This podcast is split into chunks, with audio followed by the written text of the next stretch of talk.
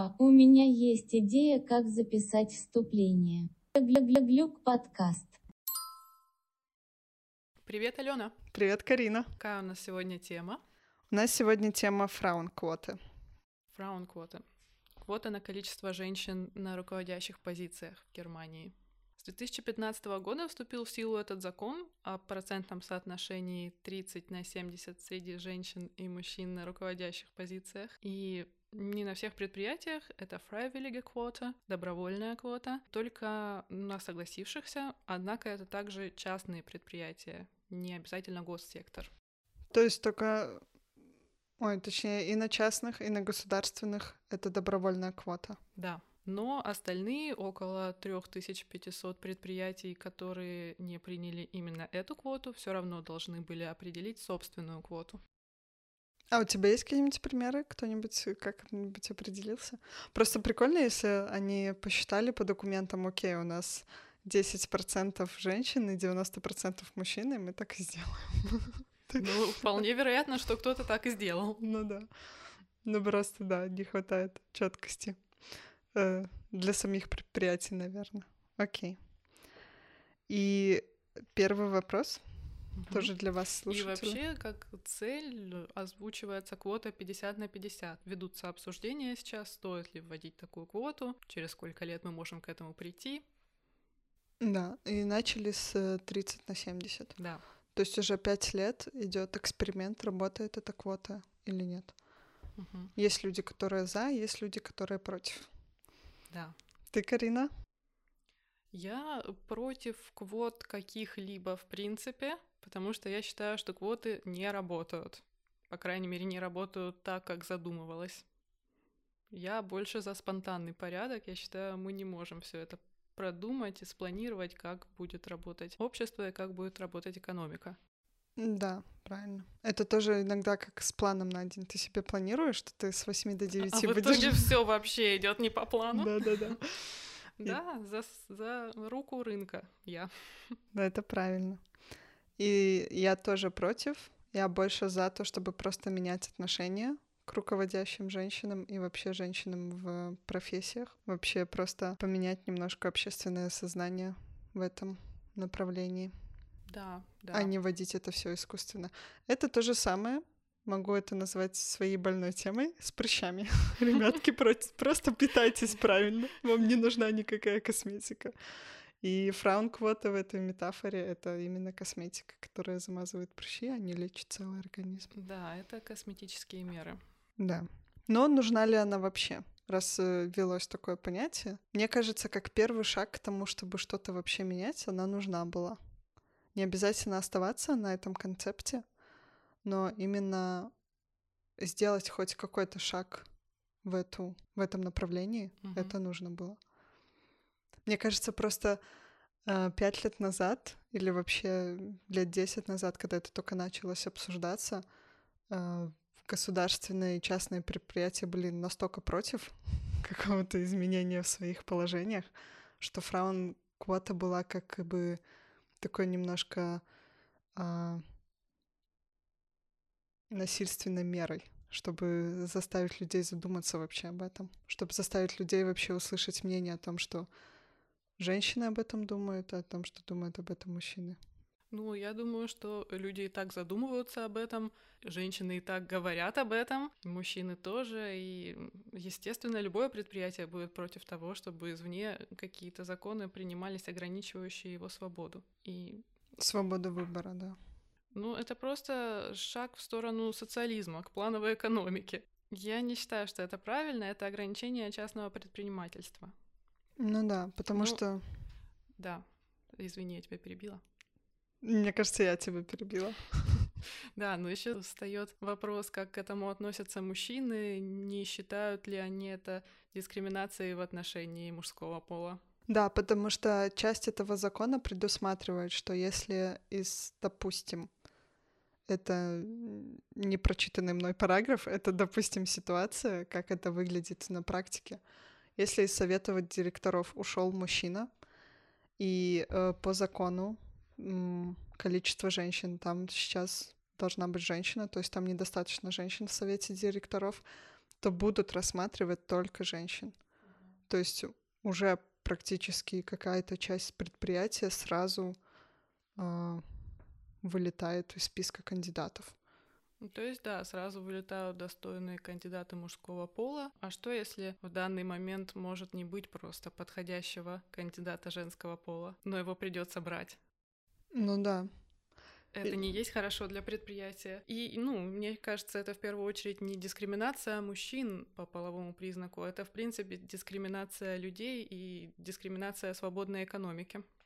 Это да. И при том, что все равно от э, людей не скроешь то, что творится э, с этой фраун-квотой. И даже если придет женщина э, в совет директоров, то либо она будет себя неудобно чувствовать, зная о том, как она туда пришла, либо просто ее там не будут слушать, что тоже бесполезно, и это получается. Ну, если на предприятии такая патриархальная культура, то да, это будет женщина будет там для галочки. Да. И, конечно, она себя там будет плохо чувствовать. Но это не обязательно так. Если на предприятии, ну, с другой стороны, если на предприятии соответствующий климат, то там и квоты никакие не нужны. У женщин там и так все в порядке да. с руководящими позициями. И у мужчин тоже, да. Да. Есть тут такое понятие, как э, Quotenfrau sein. То есть Да. Быть это- вот этой женщиной, которую взяли по квоте. И кто-то говорит, что что они гордятся быть такими женщинами. Ну, для меня лично это было бы как-то стыдно. Это как будто преуменьшение моих заслуг профессиональных. Да, есть мнение о том, что лучше уже быть квоты фрау, но для будущих поколений это будет пример, что женщины могут быть в управляющих позициях. Но это, опять же, таки косметическая процедура, то есть это какая-то журнальная картинка, к которой будут стремиться маленькие девочки, и узнав правду, они сами станут, скорее всего, теми же квоты фрау, что для них будет, скорее всего, разочарованием. Да, да. Вот. Поэтому э, это еще один контраргумент в пользу. Ой, в пользу. Контраргумент в сторону этого закона. Вообще, эта квота способствует расслоению общества на две противостоящие группы, на женщин и мужчин. Почему мы продолжаем подчеркивать какое-то искусственное вот это вот различие полов? В профессии мы просто все люди, мы профессионалы. Да, просто индивидуумы. И просто даже не то, что противостоящая группа, а на группы разделение идет, которые потом, как и в любых разделяющих группах, будет противостояние. Да, Просто сначала идет это разделение, что ведет уже к противостоянию. Да. И, и так уже ситуация не самая лучшая. Ну, то есть, да, я считаю, что фрауен-квоты — это не шаг навстречу светлому будущему для женщин, а наоборот, это скорее шаг в укреплении вот этой патриархальной психологии. Мне так кажется. Да, это даже если уйти совсем в сторону, то даже это может быть плохо для каких-то предприятий. Если их заставить вести эту фраун-квоту, то даже если там климат был нормальный, из-за таких глупых немножко законов там климат может нарушиться немножко, Ну, как по мне не кажется. знаю, Потому что, знаю, это невозможно предсказать. ну да, то есть э, есть такое у меня предположение, что если уже и будет разделение на две группы, то это коснется всех. Ну, оно и так есть, вот это постоянное деление на женщин и людей, на, на женщин и мужчин. Вместо того, чтобы подчеркнуть, что мы Оговорка все... по Фрейду, да? Да, потому что, ну, это как бы так преподносится, я сейчас объясню. Вместо того, чтобы подчеркнуть, что мы все люди, что мы все коллеги, мы как бы выделяем, что должна быть какая-то женская квота. Тут, я считаю, вообще само название дискриминирует женщин. Что за женская квота? Да-да-да. Это же не то, что должно быть на предприятии 30% женщин, а все остальные могут быть мужчинами, собаками, инопланетянами Ну да. и хурмой. Ну, нет Типа же того. такого.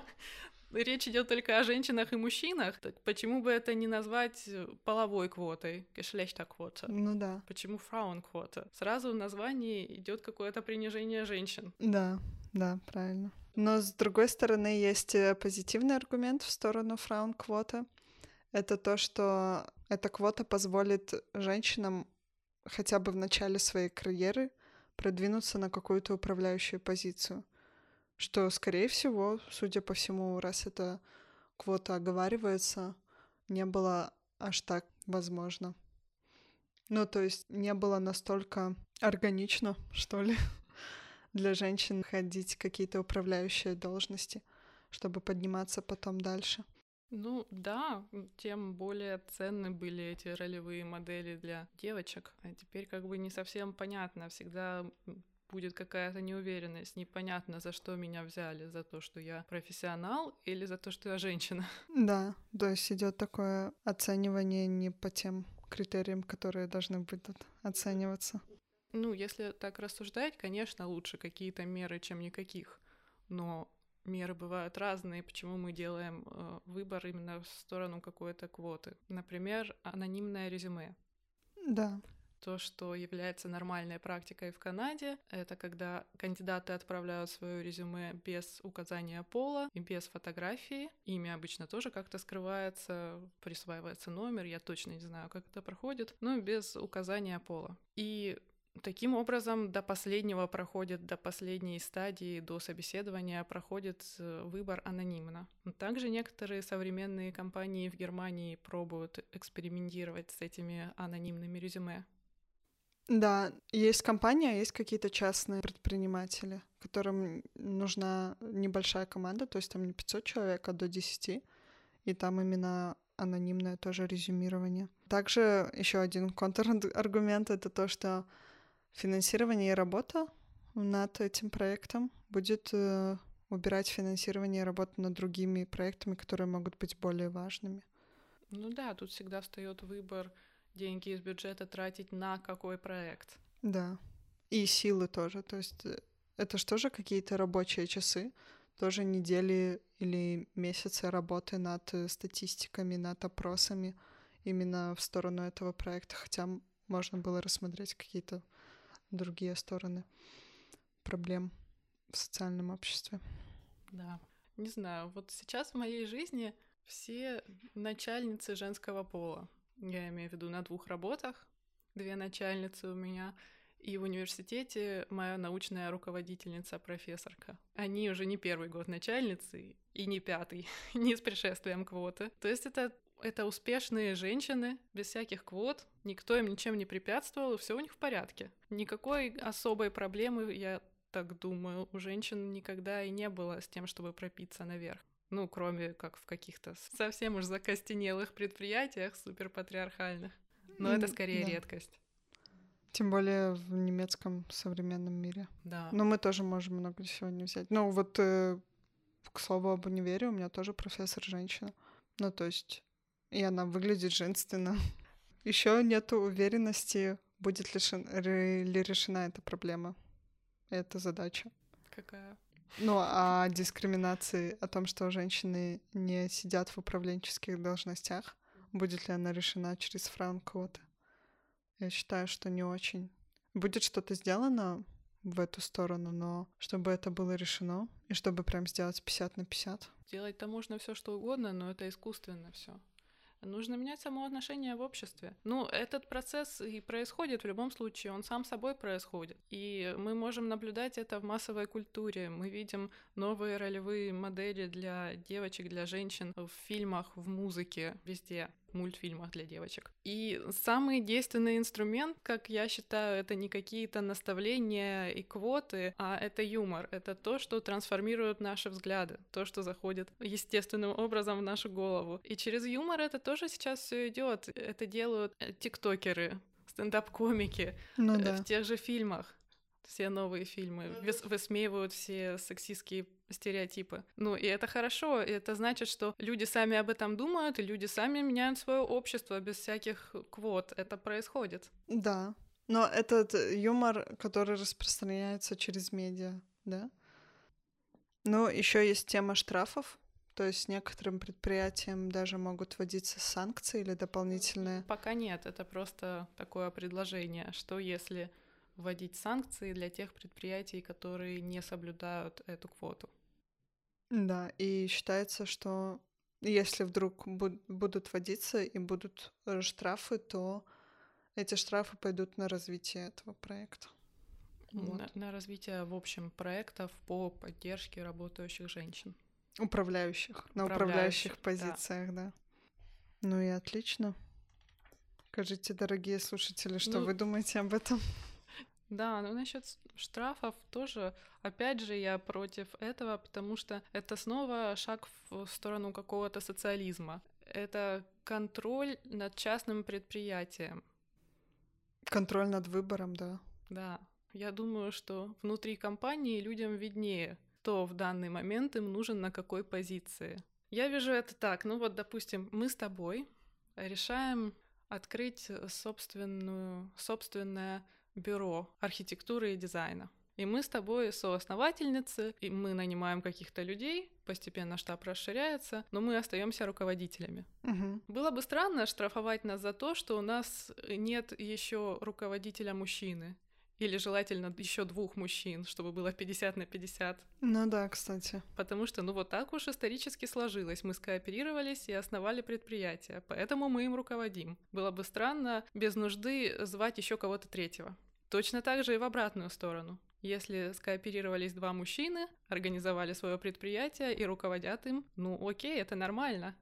Тем более, это если это в таких профессиональных деятельностях, как, допустим, строительство или какое-то программирование, не знаю, какие-то такие более мужские деятельности, там, где и вправду по статистике а, задействованы больше мужчины.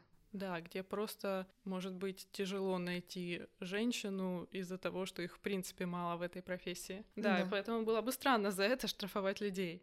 На каждом предприятии по-разному складывается команда, и учитывая, что еще можно как-то ввести эту квоту на крупных предприятиях, я имею в виду, там много людей в составе директоров в крупных транснациональных компаниях и много претендентов на эти должности. Но это совершенно не рабочий вариант для малого и среднего бизнеса, которого в Германии очень много. Да, да.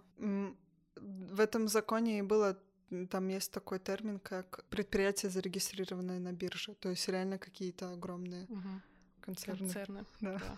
Но, с другой стороны, есть медицинская сфера деятельности, там, где часть женщин, работающих просто от, э, скажем, регистратора до главного врача, это 70%, но главных врачей только э, женщин, только 10%. И с этого вытекает два э, возможных варианта. Это либо там действует патриархальная какая-то система, это в худшем случае, либо просто женщины не готовы принимать на себя такую ответственность. Не, нет, не не готовы, а просто не хотят. Это их собственный выбор быть на позиции с меньшей долей ответственности. И нельзя через эту квоту, по моему мнению, заставлять женщин принимать какие-то должности, которые будут приняты не по их собственному выбору. Заставлять это квота не будет, все-таки это всегда добровольное решение. Квота на то, чтобы был какой-то процент женщин, а не то, чтобы их нужно было повышать, если они того не хотят. Но ты в этом права, у каждой свои причины. Далеко не все женщины так уж рвутся в управляющие позиции, потому что многие женщин устраивает сегодняшний уровень патриархата в обществе, и они, может быть, больше хотят инвестировать э, времени и сил в воспитание детей, чем в воспитание подчиненных. Ну да. И почему нет? Это их выбор. Это тоже прекрасно. Вообще, да, тут нужно разбираться с социальными причинами. Ну и в системе медицины. То есть, э, если там настолько как-то что-то не сорганизовано, что на это готовы себе брать. Ну, это мое представление о медицине, но, допустим, надо проверить статистики, но может быть так, что это главные врачи — это одинокие мужчины, которые просто живут своей работой. Потому что, как бы, главный врач, это тебя могут вызвать в любую секунду, в любое время дня и ночи, чтобы принять какое-то важное решение по делу какого-то пациента. Не все готовы брать на себя такую ответственность. Ну и есть еще одна история. Да, не совсем про квоту, но про отношение к женщинам. Про, про, про, э, как это говорится, вайп В воздухе. именно про него. Ты вспоминала слово гайст, да? Да, Вот гайст какой у нас. Висит хэштег- над in- нами какой гайст. Да. Есть такое мероприятие Fuck Up Stories в Ахене. Это организует университет, приглашает спикеров, ну, примерно как э, TEDx, TED Talks. И люди приходят и рассказывают о своих факапах. Немножко разные темы бывают, и вот в ноябре уже во время локдауна была тема факапы с учебой. То есть какие-то... Давай говорить по-русски. По-русски это будет слишком неприличное слово. Какие-то а,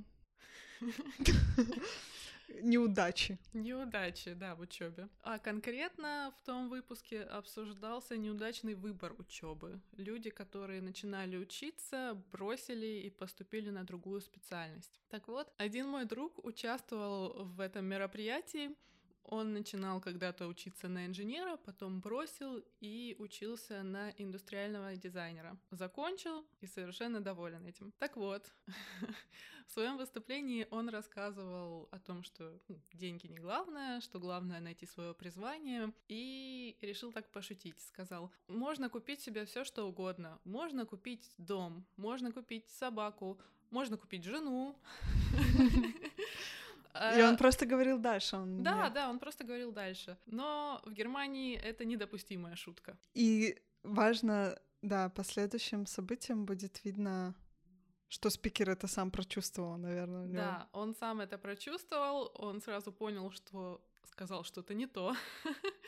И сразу после выступления подошел к организаторам и сказал, что сморозил что-то не то, я, наверное, извинюсь. После всех этих выступлений там общий раунд, когда задают вопросы всем четырем спикерам. И вот в начале этого раунда он извинился публично. Ну да. И самое, что смешное, это была онлайн-трансляция, и сразу же в комментариях зачистили все, что было на эту тему. Хотя там не было никаких гневных комментариев или что-то такое. Там был только смех, ха-ха, купить жену, что-то такое. Ну, Это да. все поудаляли моментально. Ну, вот такой, вот такой вот гайст. У нас такой вот у нас вайбы в Германии, что уже во время того, как ты говоришь, ты уже чувствуешь, что воздуха не хватает. Да. Вот. Так что поэтому и появился проект Фраунквота, и поэтому очень даже много против этого есть аргументов.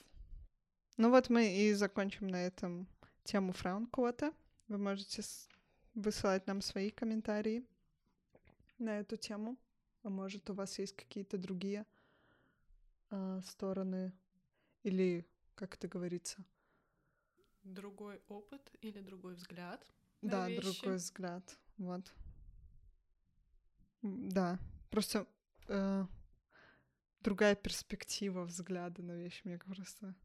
С какой стороны можно на это посмотреть, потому что то, что есть такая перспектива о том, что просто социальное общество разделится на две группы, что приведет к конфронтации. Так, оно и так разделено на две группы, но да, как мы уже сказали, фраун квоты может только усилить эту конфронтацию. Да, что может привести даже к неприятным ситуациям. Ну и квоты фраузайн это тоже такое психологически не особо тебе помогает. Ты можешь купить дом, ты можешь купить собаку, если ты в совете директоров, ты можешь купить себе все но эта но позиция... ты не можешь купить себе уважение. Да, со стороны э, людей, которых ты видишь каждый день с Коллег. 9 до 5, да. Поэтому мы обсудили все перспективы, которые пришли нам на ум. Угу. Можете высылать свои. А сейчас у нас появились новые рубрики. Да, Алена, расскажи, что за рубрики? Первая рубрика — это о том, чтобы говорить аутентиш. То есть одно дело вы можете перевести с русского на немецкий и все грамматически правильно сказать, но это будет звучать совсем не аутентично. Да, и... потому что совсем другая логика языка. Да, совсем, да, совсем другие концепты в голове у немцев.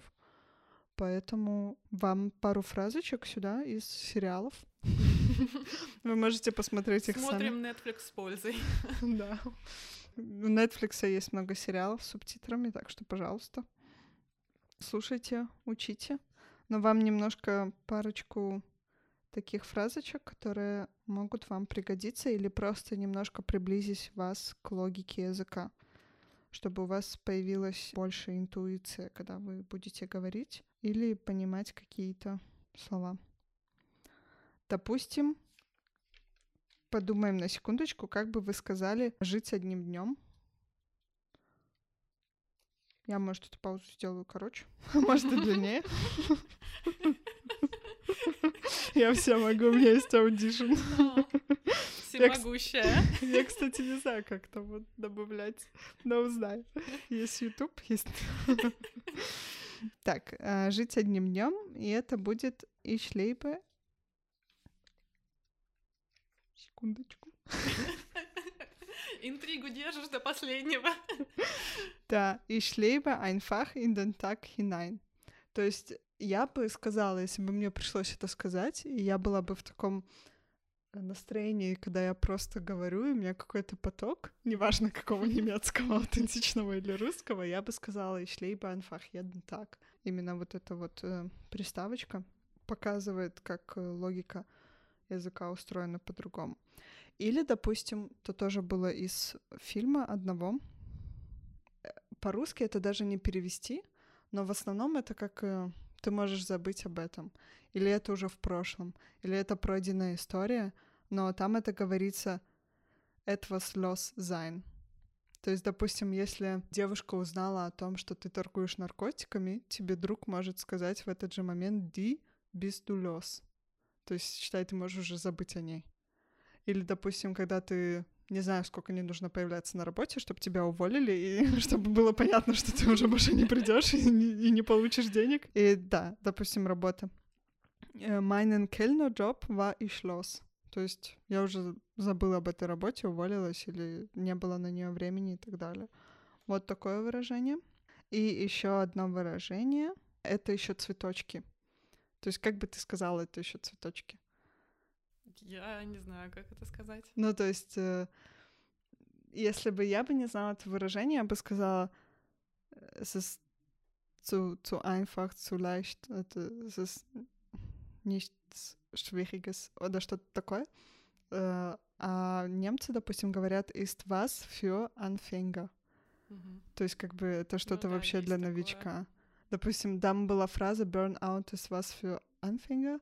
Ich hatte fuck off. Мгм. Вот такое вот. Это три выражения вам в копилочку. Супер, спасибо, Алена. Не за что, не за что. Образовательный контент. Немножко, да. А вторая рубрика была, а может мы ее и... А может, будет. А может будет, да. Да, вторая рубрика будет это а, музыка и вообще музыкальное образование вас, дорогие слушатели. А Вам в копилочку такой исполнитель, Ница. исполнительница. У нее никнейм Куирина, то есть пишется через S как... Как это назвать? S как Канада, да? Нет, Канада в разных языках по-разному. Короче, S как третья буква алфавита. Куи... Да, це Куирина. Ну, пишется как слышится. Или по-английски, по-английски, если то си. Да.